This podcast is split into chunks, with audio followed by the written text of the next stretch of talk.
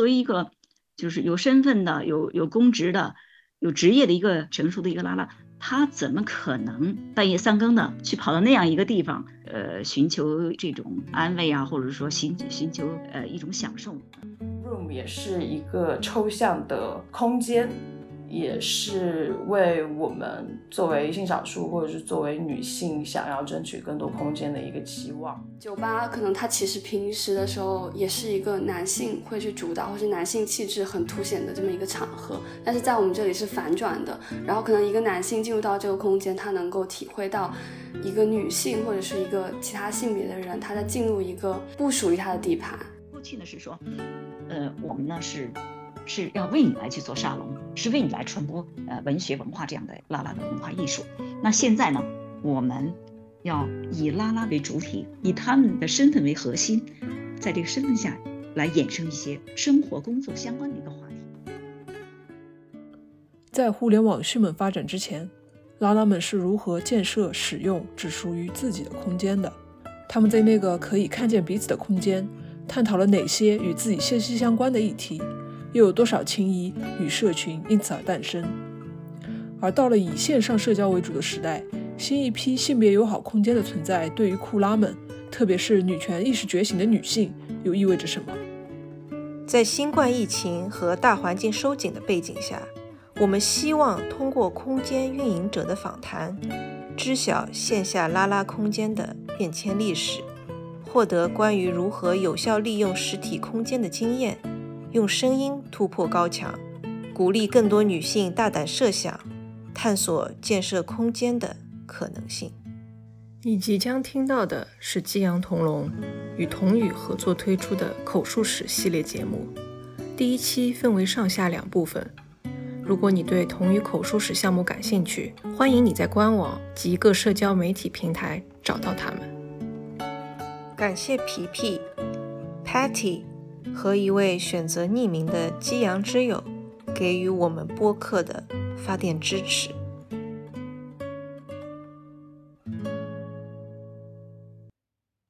北京拉拉文化沙龙及后来的北京女同志中心于二零零四年成立。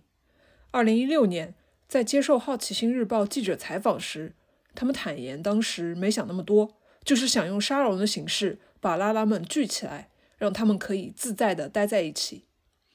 在那时，自在的待在一起算是个奢望。本期节目的第一位嘉宾是北京拉拉沙龙的创始人安可，她在2003年前后确认自己的女同志身份，期间通过别人介绍认识了贤。他们发现，除了青少年去的拉拉酒吧、风吧以外，北京没有其他女同志活动的场所，以此为契机。他们想为更多拉拉打造属于自己的空间。我们在理解这个场地，就是为什么要做这个场地的时候，其实我们也在分析这样的一个人群，就是说，呃，酒吧它是一个我们中国的酒吧，其实也是被污名化的一个场所。那所谓的污名化就是什么？就是说，酒吧不是这个好人去的地方，都是那些堕落的青年、流氓啊，然后呢，无业游民。他们所聚集的地方，啊，还有同性恋。那你想，作为一个就是有身份的、有有公职的、有职业的一个呃女性，或者是一个一个拉拉成熟的一个拉拉，她怎么可能半夜三更的去跑到那样一个地方来去呃在那个空间里面呃寻求这种安慰啊，或者说寻寻求呃一种享受呢？就是是绝对不可能的。就是你本身你自身的同性恋就被污名化了。那么你再要去一个污名化的场所，呃，跟一群呃呃年轻人在一起，就是所谓的这种乌烟瘴气的，那就是他是绝对不能去的。在这样的一个契机下，那我们是不是要做一个？嗯，不仅仅是说呃人群是这样一群人，针对这样一群人，同时他的环境或者说他的时间也有别于这样的一个酒吧的这样的一个氛围的。嗯，比如说我们开展一些主题的活动，同时呢。就是说，我们在时间上，呃，也采取了，就是说，我们是不是可以从夜间，然后呢，呃，改在下午，改在光天化日之下，做这样的一个场所，这样拉拉的一个空间。那就是说，在这个想法下，就是说，我们想，就是说，要尝试一下。然后呢，就是说，内容上呢，我们呢，在这个平台上呢，呃，主要是对这个拉拉的这个文化进行一些分享和传播。嗯，大概是这样的一些呃想法下，然后呢，做了这样的一个呃沙龙。其实开始的时候，我们也没有特别大的这种把握，因为嗯，因为这个东西没有人别人做过嘛，你也没有经验可循。那呃，实际上我们 开场的时候，我们还是在这个，就是说，哎，我们做我们做风八的下午场吧，就是因为下午没有人做嘛。呃，因为你要是说去别的场地的话，我也曾经也想过，就是说，哎呀，是不是说你贸然的去找一个同性恋的一个场所去跟别人谈合作，嗯，可能是不是能接受？嗯，然后当时就有人提出来，就说，哎，说那我们做风八的下午场，正好呢，风八有这个同性恋这样的一个呃场所的一个一个名称，然后我们借这样一个名称呢，然后做它一个下午场，但是我们的内容呢有别于它。后来我们觉得这个想法也不错，于是呢，就是说。嗯，决定还是说，如果做下午场的话，那就先在这个风吧，呃，进行一下尝试。在二零零四年的十一月二十号就做了一个呃第一场的这样的一个拉拉沙龙的下午场。嗯，其实开始组建这个团队的时候，我们并没有那么多人，其实主要是我跟贤，还有一个叫林的。呃，因为我见到贤，就是我们两个就谈到这个问题的时候，几乎就是一拍即合嘛。后来，呃，他又把我介绍给那个林，林是也是他。嗯，以前的一个好朋友，嗯，他们多年前在一起，就是一起玩啊，呃，在网上就交流啊什么的，可能是是他们是是非常好的一个朋友。然后呢，就是跟林认识以后，然后林他也非常非常的积极，就是愿意参与这件事情。然后这时候呢，我们就基本上就是特别特别简单的一个分工。贤呢，他就是基本负责就是说沙龙议题主题这一块儿。然后呢，林呢，他当时他也非常积极，他说，哎。那我给你做一个网站吧。那时候就是他起的名字叫拉拉沙龙，北京拉拉文化沙龙，就是他做了这样一个网站。那我呢，主要呢就是说，呃，我跟贤呢也主要是负责一些呃场内的一些管理啊等等，就是这是可能大概我的任务。然后贤呢，同时他还负责一些宣传，包括林。当时我觉得我们还是挺有行动力的啊，反正就说做就做嘛。然后跟那个呃酒吧的老板谈了，就是说我们是不是可以用你的下午场，我们把人带来，然后呢他们可以在你这儿点饮料，然后呢我们下午呢做一个活动。当时那个老板也同意了，就正好他下午没有人嘛，那他利用下午这样一个空间，打他这样的一个空白的话，他可以有一笔收入。就在这种情况下呢，我们这样的一个就是很小的一个团队，就是这样就开始做起来的，就并没有那么多的人。一年前。也就是二零二一年七月，成都 Mushroom 酒吧正式开业。我们想要探究的是，十七年后属于我们自己的空间这一概念，有怎样一群人构想并实践的？是否和安可他们当年一样，想要填补一份空缺？早年被污名化的酒吧场所，现在是怎样一个场景？本期节目的另外两位嘉宾。是 Mushroom 的创始人飞白和田佐一，他们分享了这个性别友好空间诞生的故事。嗯，这个故事可能讲起来会比较长一点。呃，一开始的时候是二零二零年的时候，我还在写我的呃硕士毕业论文，然后那个时候，呃，我跟田佐一两个人是在不同的城市的。我当时在成都，他在长沙。然后我在写那个论文的时候，我的主题就是呃疫情期间的线上的女权主义运动。当时在写到一些网络上的女权运动的时候，就会涉及到对于空间的这样一个讨论。我是在写那个论文的过程中，就逐渐的开始有一个做一个性别友好空间的这样一个想法。但是当时就是呃具体做什么样的。形态我还是没有敲定的，然后后来我写完论文之后就去长沙，就是找田作一玩嘛，就跟他聊到这个想法，他当时就马上就跟我提说，哦，我们可以开一个酒吧，并且就是他还跟我讲了，呃，我们在伦敦的时候去过的，呃，当时的一个有点像是酷儿派对吧，然后也是在一个酒吧里，他给我描绘那个场景，然后就让我觉得。这个事情特别特别的可行。我们后来有聊到，就是我们之前一起在英国的时候，就是在一个叫做 The China 的一个女权小组认识的。然后当时我们就是会在我们一起租的房子里面，然后跟大家一起做一些活动。当时他这样给我描绘的时候，我就觉得这个这个空间以酒吧的形式这样做出来，就在我眼中就变得特别的具象，就相当于我们就是一拍即合。后来就是他就来成都，我们就开始筹备这个事情。我们一开始的时候，主要在负责经营和管理这个酒吧的是我跟田佐怡两个人。然后刚开始做起来的时候，就有一群那个精神股东，大家就是。可能都是来自于以前的嗯女权社群的一些伙伴，大家就是会为我们做这个事情，就是提供非常多的帮助，还有各种建议啊什么的，然后包括就是非常直接的，呃，会给我们酒吧买各种需要的日常用品，然后还有我们人手不够的时候会来帮忙这样子。后面就渐渐的像包括我们的调酒师。然后也是，就是慢慢的，他会更多的参与到我们的决策的过程中来，呃，我们就形成一个团队这样子。因为它它不只是一个社群，就是它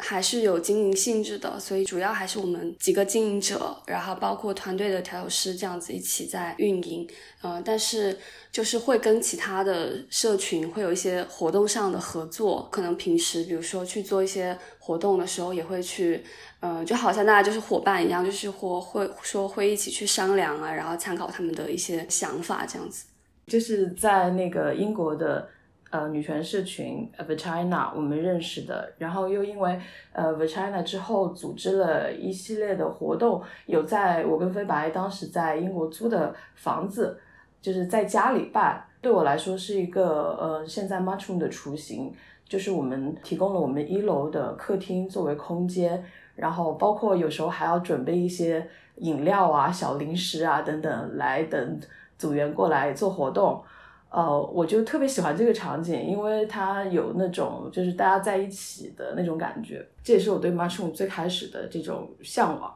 当时其实并不知道，就是其实经营一间酒吧跟呃运营一个社群其实是差别挺大的。但这也是后话了，也是因为这样子，所以我们才开了 Mushroom 这个酒吧。当时我们在想，就是酒吧或者是咖啡还是什么其他的类型，但是觉得，呃，酒这个东西会 让人有愉悦感，而且我觉得大家做女权，大家做呃运动其实是很累的。我觉得酒吧作为一个可以服务社群、服务大家的一个嗯大后方这样的一个存在，对我来说也是更有意义的。叫 March Room 这个事情其实是，呃，我们决定说我们要开一间酒吧之后就开始要想名字了。然后，哦，我每天都在想，因为我很喜欢 Mushroom 这个英文单词的发音，但是 Mushroom 其实就是没有什么意义的一个词。呃，稍微改了一个那个元音，把不是元音是辅音，把 sh 改成了吃就叫 Mushroom Mushroom。然后又给它赋予了很多的意义，比如说，呃，much 是 much 是不可数的很多，然后 room 它既可以是有具象的一个房间，具有它的一个私密性，然后一个安全性，然后 room 也是一个抽象的空间，也是为我们作为性少数或者是作为女性想要争取更多空间的一个期望。然后我就把这个名字跟飞白，还有跟当时关心 Mushroom 成立的大家都说了，大家都觉得挺好的，所以我们就就叫做 Mushroom 了。飞白和左一发现，缺乏的不仅是空间，更是空间日常化的属性。他们希望在单次活动中培养出的能量能够延续，而不会因为寄人篱下、频繁更换而被冲散。佐伊表示，以这一初衷建设的 Match Room。一度成为了成都拉拉线下第一次约会的场景。当时在成都的时候，我有参加呃一些线下的女权活动，比如说有一些 DIY 的就画 T 恤，然后反家暴的主题的活动，还有有一些呃工作坊，对其他的工作坊。当时。呃，是一些朋友在做这些事情，我也观察到，就他们做那些事情的时候，确实就是在不停的借场地和换场地。首先，就这个事情对他们来说，呃，是要消耗很多精力的，可能也要付出一些就是场地租金。还有呢，就是呃，对于培养社群还有积累那个社群的能量来说，其实是一件比较大的障碍。因为这些人在这一次的活动中，可能就会有很产生了很强的连接，但是很快就大家就会很容易就是这个力量就被冲散了，因为你们很难再去找到一个可以日常见面的地方，或者是有这样的机会。就他们就像打游击战一样，在到处的找场地。就当时也是让我觉得，就是有一个这样的空间是非常有必要的。接着飞白刚刚说的那一点，就是有一个具体的根据地，可以对就是社群的呃发展的这个能量的积累是有帮助的。也想说一下，就是我觉得 Mushroom 作为一个酒吧，它每天都在经营，它像一些活动的组织，呃，可能一个月或者是一个一定的时间段做一定活动的那种。感觉是不一样的，Mushroom 更像是一个细水长流似的，就是它每一天都在发生一些不同的事情。比如说，中间我们有一段时间不知道为什么，就是突然变成了成都拉拉线下呃第一次 date 约会 场景。因为我们就是观察到很多，呃，就是一看可能就是第一次呃见面的两个人，然后两个女生或者是女性呈现的人坐在一桌等等，呃，我觉得这个很有意思。包括还有一些其他的场景，就是呃，可能坐不同的桌的人在嗯，可能人少的时候，或者是呃。我也不知道，可能我在吧台工作，然后出来就看见有两桌人同时在玩同样的桌游，嗯，经常一起玩的那个桌游是那个李智慧的生存游戏。偶尔就是端酒、端其他东西的时候，会路过一些桌，然后听到大家很常听到大家在聊，呃，线下，嗯，比如说微博热议的一些性别议题、性别问题等等。然后我们其实空间，呃，大体可以分为两个区域，一个是进门里面分不同的台嘛，大家会有不同的桌，然后，呃，你可能跟你来的朋友会坐在一桌等等，就跟普通的酒吧类似。然后还有一个就是我们的外台，我们有一个怎么讲，露天的。小木台，然后坐在那边的呃桌的那种融合度会更强，特别是冬天的时候，大家可能围在一个火炉，不同桌的人就会就就会自然而然的坐在一起开始聊天。就是在这种非常日常的、非常生活的，可能并不是像某一次活动那么集中的，大家可以比较集中、比较深入的讨论一些议题。Mushroom 更像是一个日常生活场景，然后它是一个你可能隔天就可以来的，今天跟这个朋友约，明天跟那个朋友约来的场景。有别于酒吧的北京拉拉沙龙，走的是另一个路线。早期的议题侧重于更风雅的。有关拉拉文化的分享，在发现并不是所有拉拉都对此感兴趣之后，他们尝试与本土女性主义结合，探索定位的过程中，安可越发清楚地意识到，拉拉沙龙要开辟出自己的路，而这意味着以拉拉身份为主体，为社群服务，打造属于自己独特的文化。我们最初其实，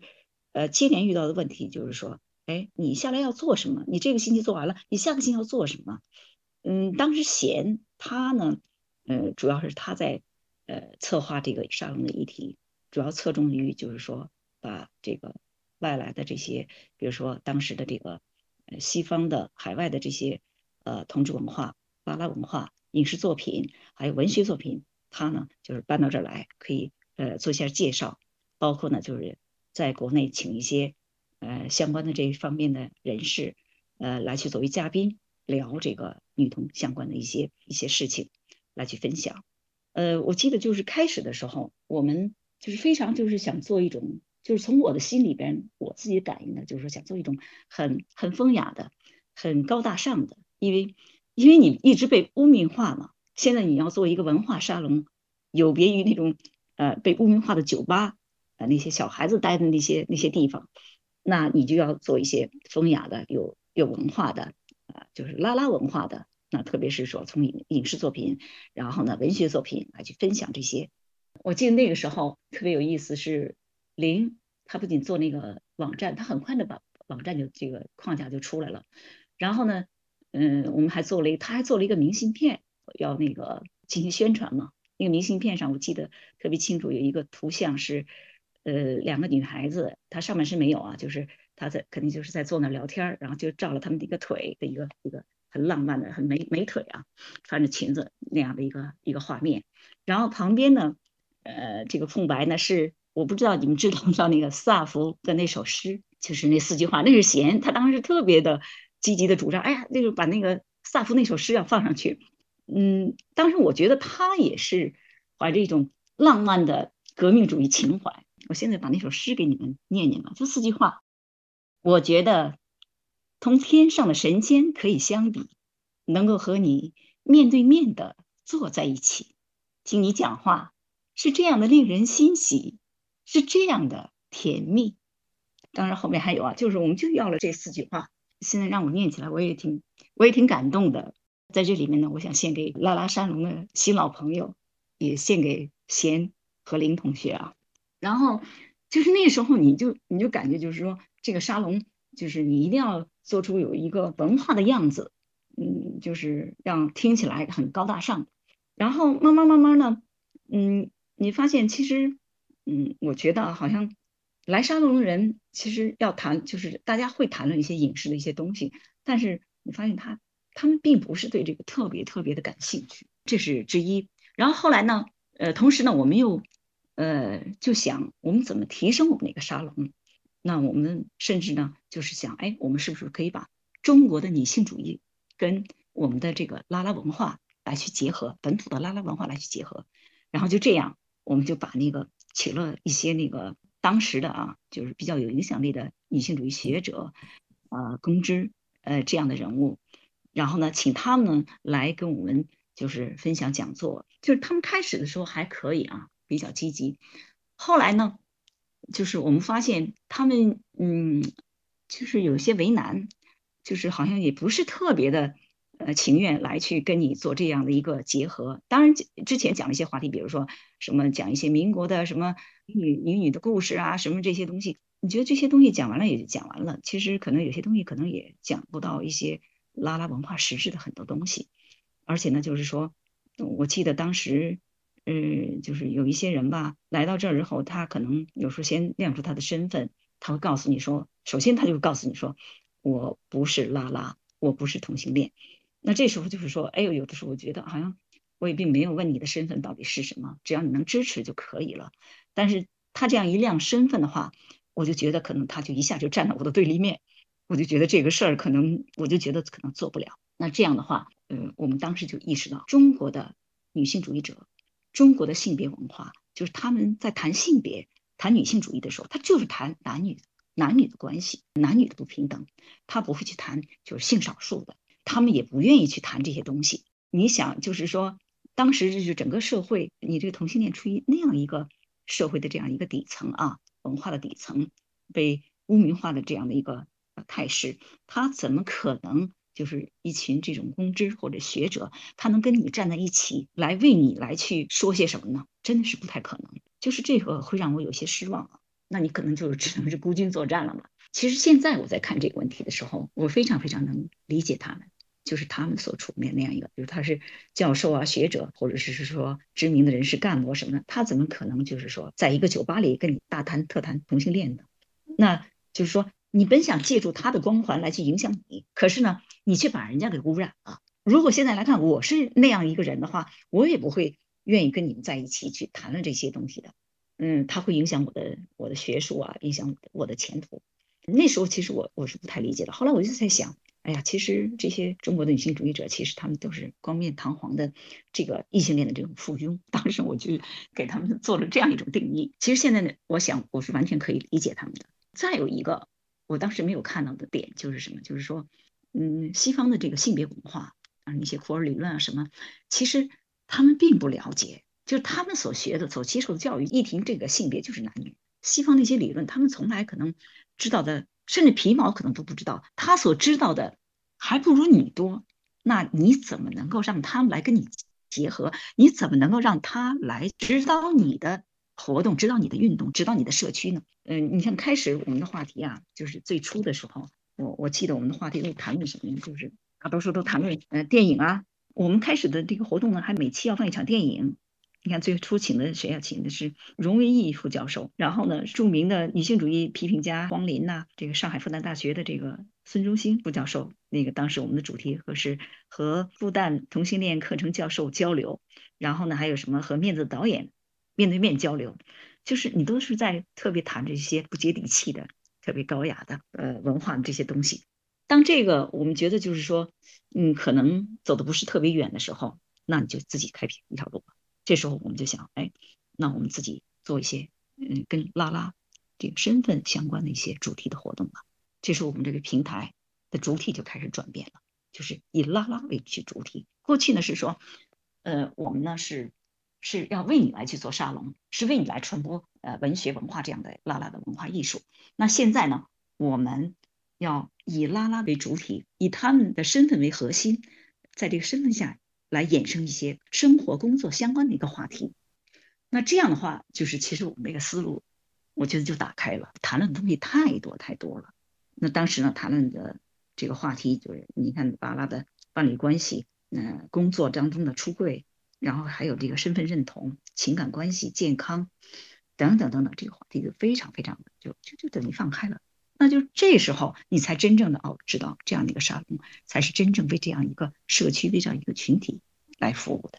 其实我觉得你现在来看，就是说，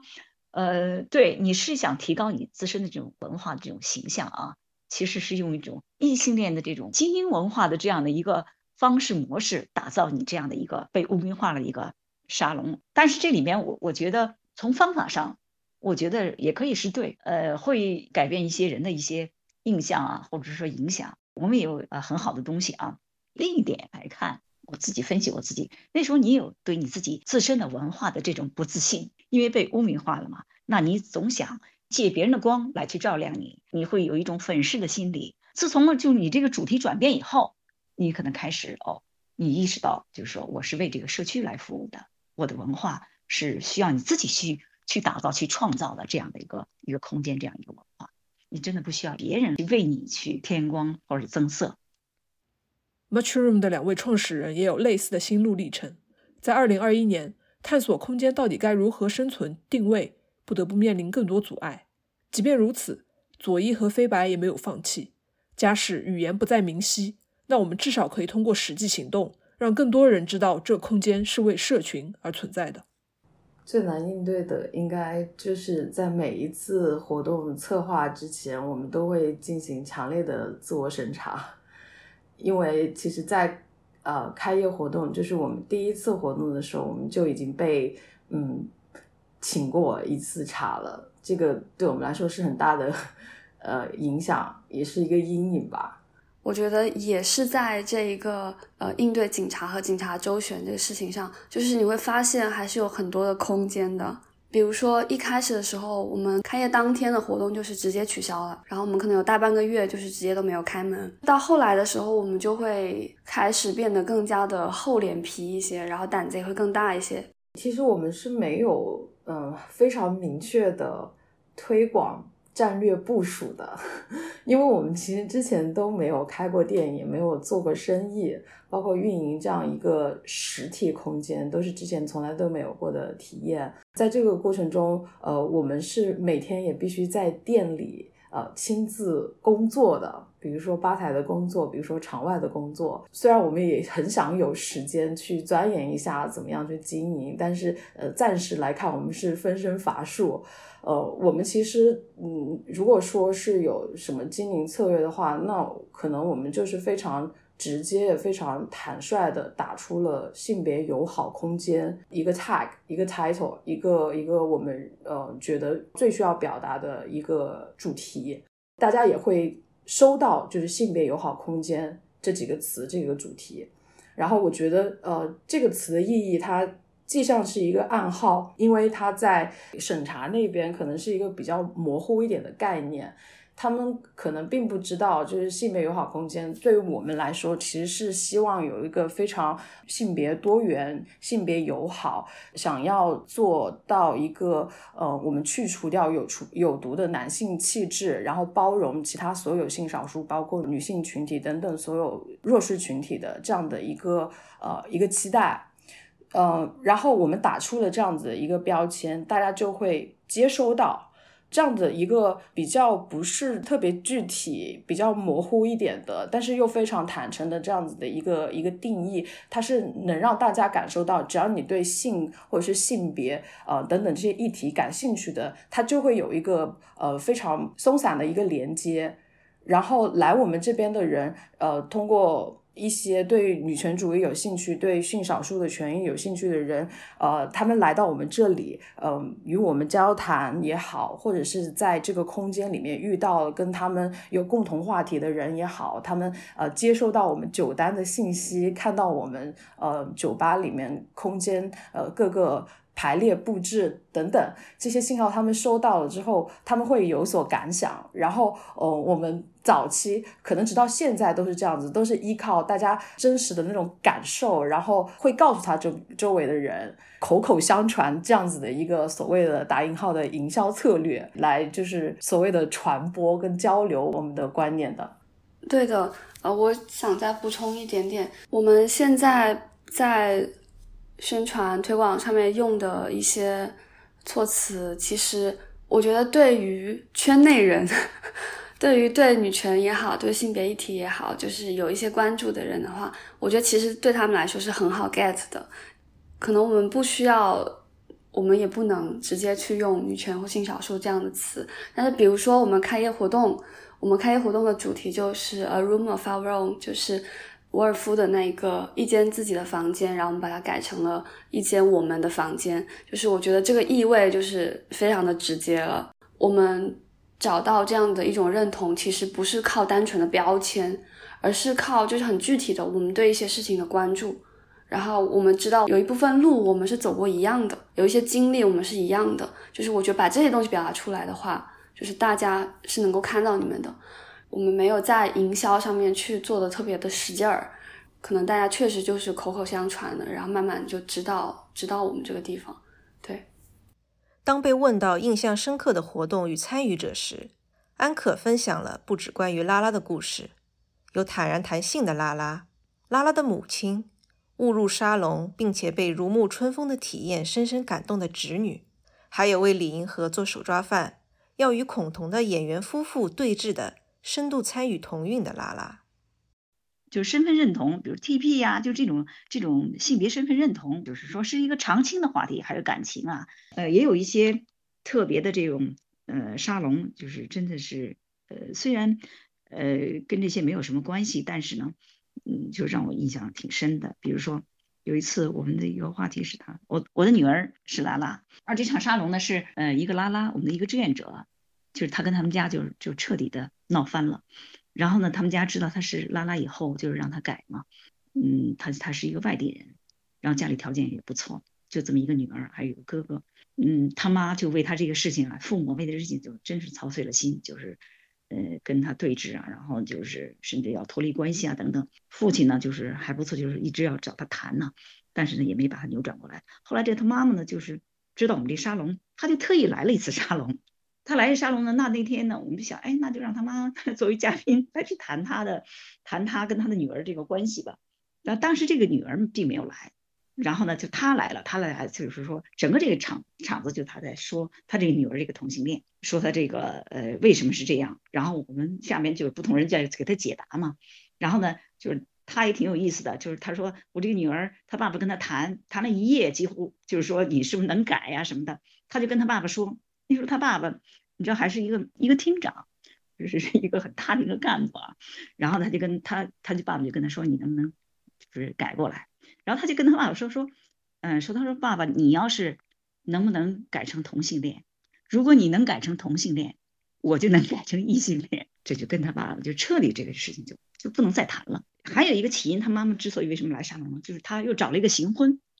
就是跟一个男人行婚。然后也是因为他受家庭阻力嘛，他想找一个男人呢行婚来去来去应付嘛，家庭要和受这样一个关系。后来他妈妈知道这个事情以后，他就更不能接受了。他说他居然，你说你就当同性恋吧，你还居然找了一个假结婚。然后他妈就来来这个沙龙，就整个那个场就就谈论他的女儿，那是那是给我印象一个很深的一个。那还有就是说叫伯爵的，伯爵他是讲他讲性，给这个拉拉讲怎么做爱。当时他那场我们的名字叫，嗯，拉拉弹性，他是经验很丰富啊，刚刚也就二十出头吧。那他的之前的这个性的经历，大概可能他自己说啊，已经有五六百。当然我不知道这个这个数字是不是很夸张啊。然后呢，但他特别善于讲啊。他说这个阴道怎么形容呢？然后他就拿了一个那个纸杯，他就把手放进去，把两个手指或三个手指就是这样不同的就是示范嘛，放进去，然后就告诉你什么位置，大概什么位置，什么人，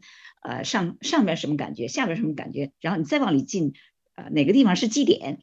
等等等等，哦，我觉得他讲的特别特别的细致，嗯，就是大家就是还是可能有人就是觉得哎呀很不好意思吧，但是你知道他们在听着就是还是挺受欢迎的，呃，还有就是呃讲性爱的什么，呃那时候是谁呀？是林啊拿了一个什么，就是性爱一百零八式，他那个图片是什么？好像这也做了一场沙龙。哦，还有一场沙龙，当时我们是做一场这个新年派对的一个筹划。那场沙龙就是让大家出谋划策呢，就是我们怎么来做新年派对。那时候是在已经搬家了，搬到那个乐杰市了。嗯，当然那个场地是开放的嘛，就是我们也是利用他们的下午时间来的少嘛，利用这个空白的时间来去做这样的活动。嗯，当时呢。就是有两个女孩子，她们就坐在那儿也聊天。我们开始以为她们也是参加沙龙的，就找那个志愿者呢，就是把他们叫过来，就是他问他们愿意不愿意参加我们沙龙。后来呢，他们也进来了。进来之后呢，就是这个主题讨论的时候呢，他们也出了一些主意啊，也在认真听。其实我们当时一直以为他们是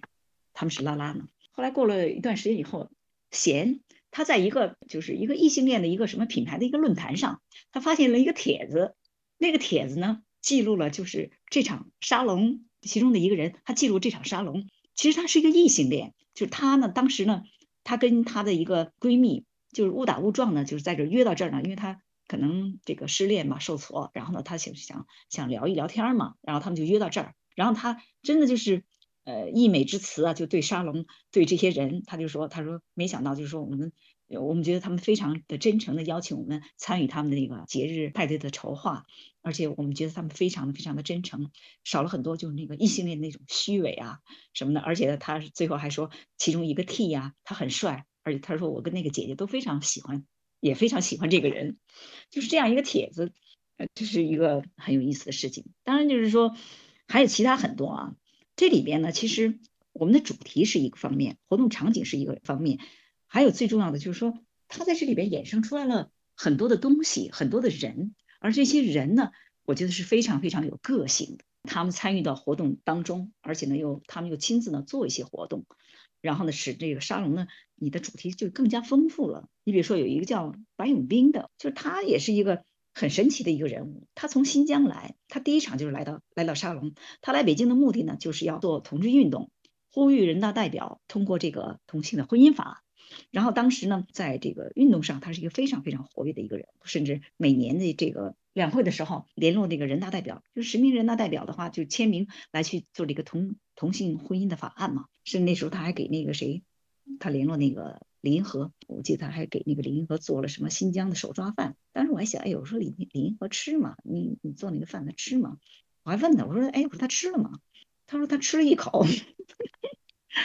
反正就是他是一个挺有意思的人，然后当时还有一个什么孙海英的事件，他们当时公然的就是在媒体就是反这个同性恋嘛，说同性恋是我不赦啊什么的啊，然后当时这个白永斌他呢也是要去找他们，想跟他们对峙，就是他就是非常有血有肉的，就是很有血性的，呃，出现了这样一些人，就是你要现在如果说你能提起几个人，我们会会会想起来，就是他们是非常非常特别的。后来的沙龙交给了社区。交给了社区的人群，他们真的焕发出无穷的创造力和想象力，这或许是最让我们感动的。当女性拥有属于自己的实体空间后，她们能够为自己、为彼此做太多了。正如那首诗里写的：“拉拉不怕幸福难。”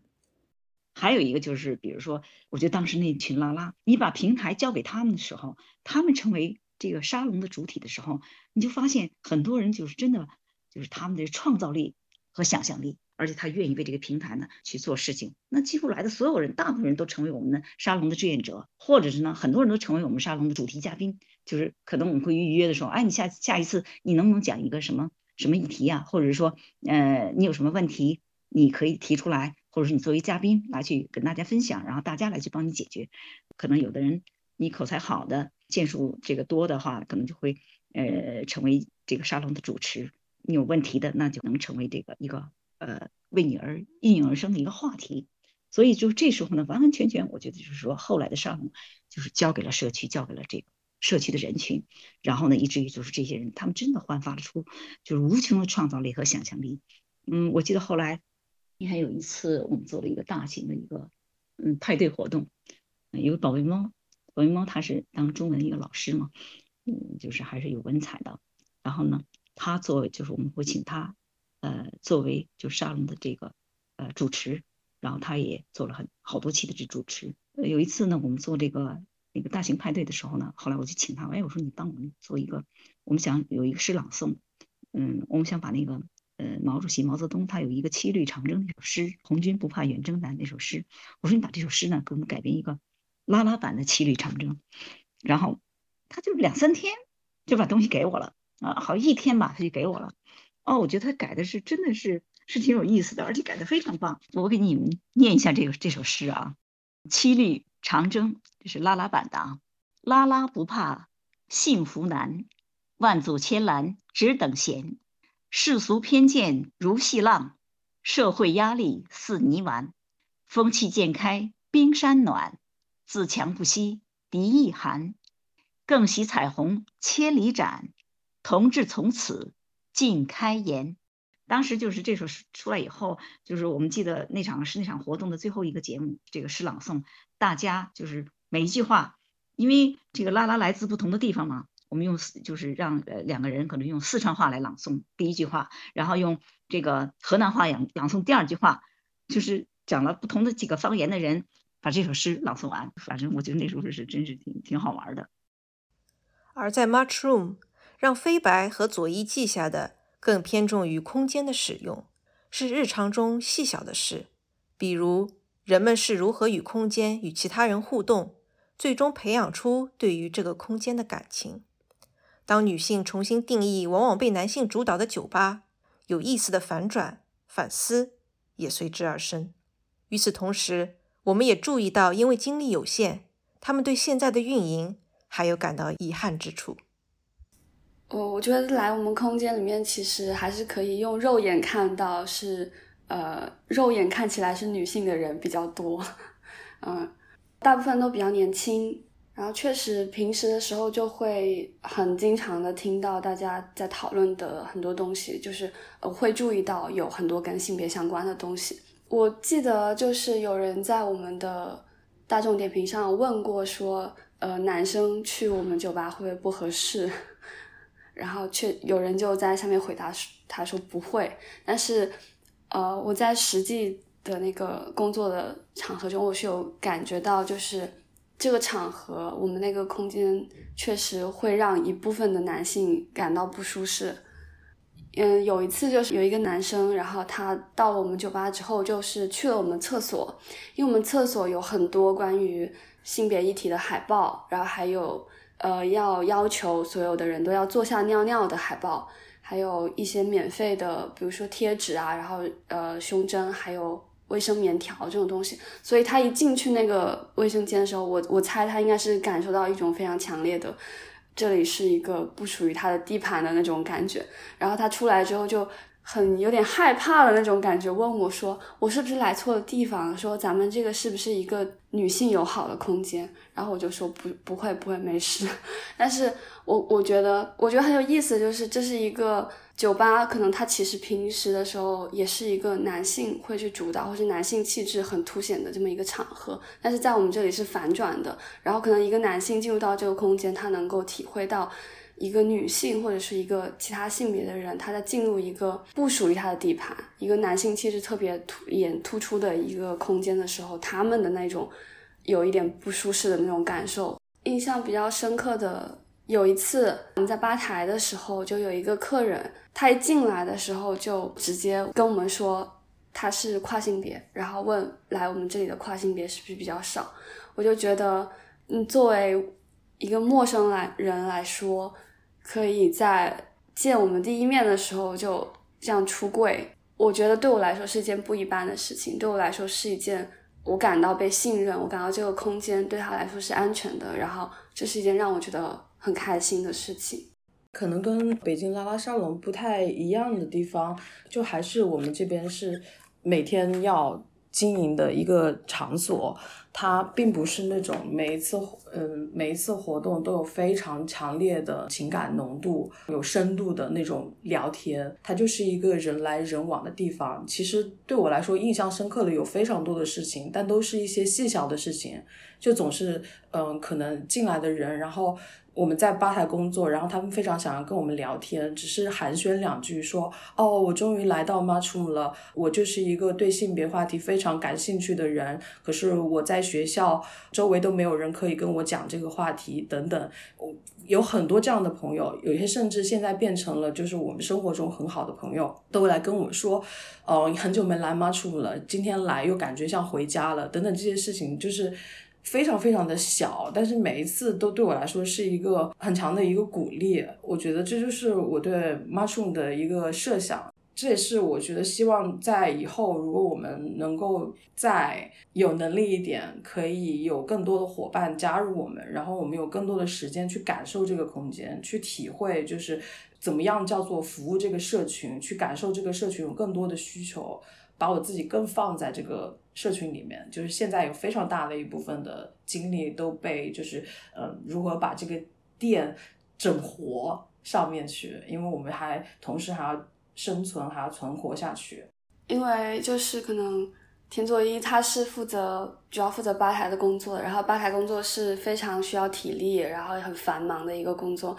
可能很多的活动我们会一起策划，但是。也因为在吧台工作，所以他的参与度会低一些，或者是有些白天的活动他没有办法来参加这样子。刚才讲到就是说，除了他说的那种可能大家一些很日常的一些交流的话，嗯，我们也有一些，比如说像五月的时候做了几个工作坊，然后之前的时候也有做过一些读书会和比较临时的，呃，突然想出来的那种就是观影会。呃，当时五月份的时候有朋友从外地来。然后他本身也做过很多的有关性别议题的活动，当时他就是非常的喜欢 Mushroom，一个是他说他觉得在 Mushroom 很开心，每一天晚上能见到好多人，然后能聊很多的事情，还有就是他就会利用我们白天的时间，然后在我们那里做了好几次的工作坊，呃，比如观影，然后还做了版画的工作坊。嗯，我觉得就是这个空间它是，嗯，它是一个资源。除了我们晚上经营的时间的话，它是它确实就像是一个一个公用，我们希望它发挥一个公用的一个空间的功能。然后有朋友想要用它来做活动，啊，甚至有有朋友想要在这里寄售，然后有朋友想要直接在我们墙上贴他照的照片，他画了画，就是我觉得这是一个呃大家都可以使用的一个平台。对，但是确实我们现在因为。精力非常有限，然后在这个上面就是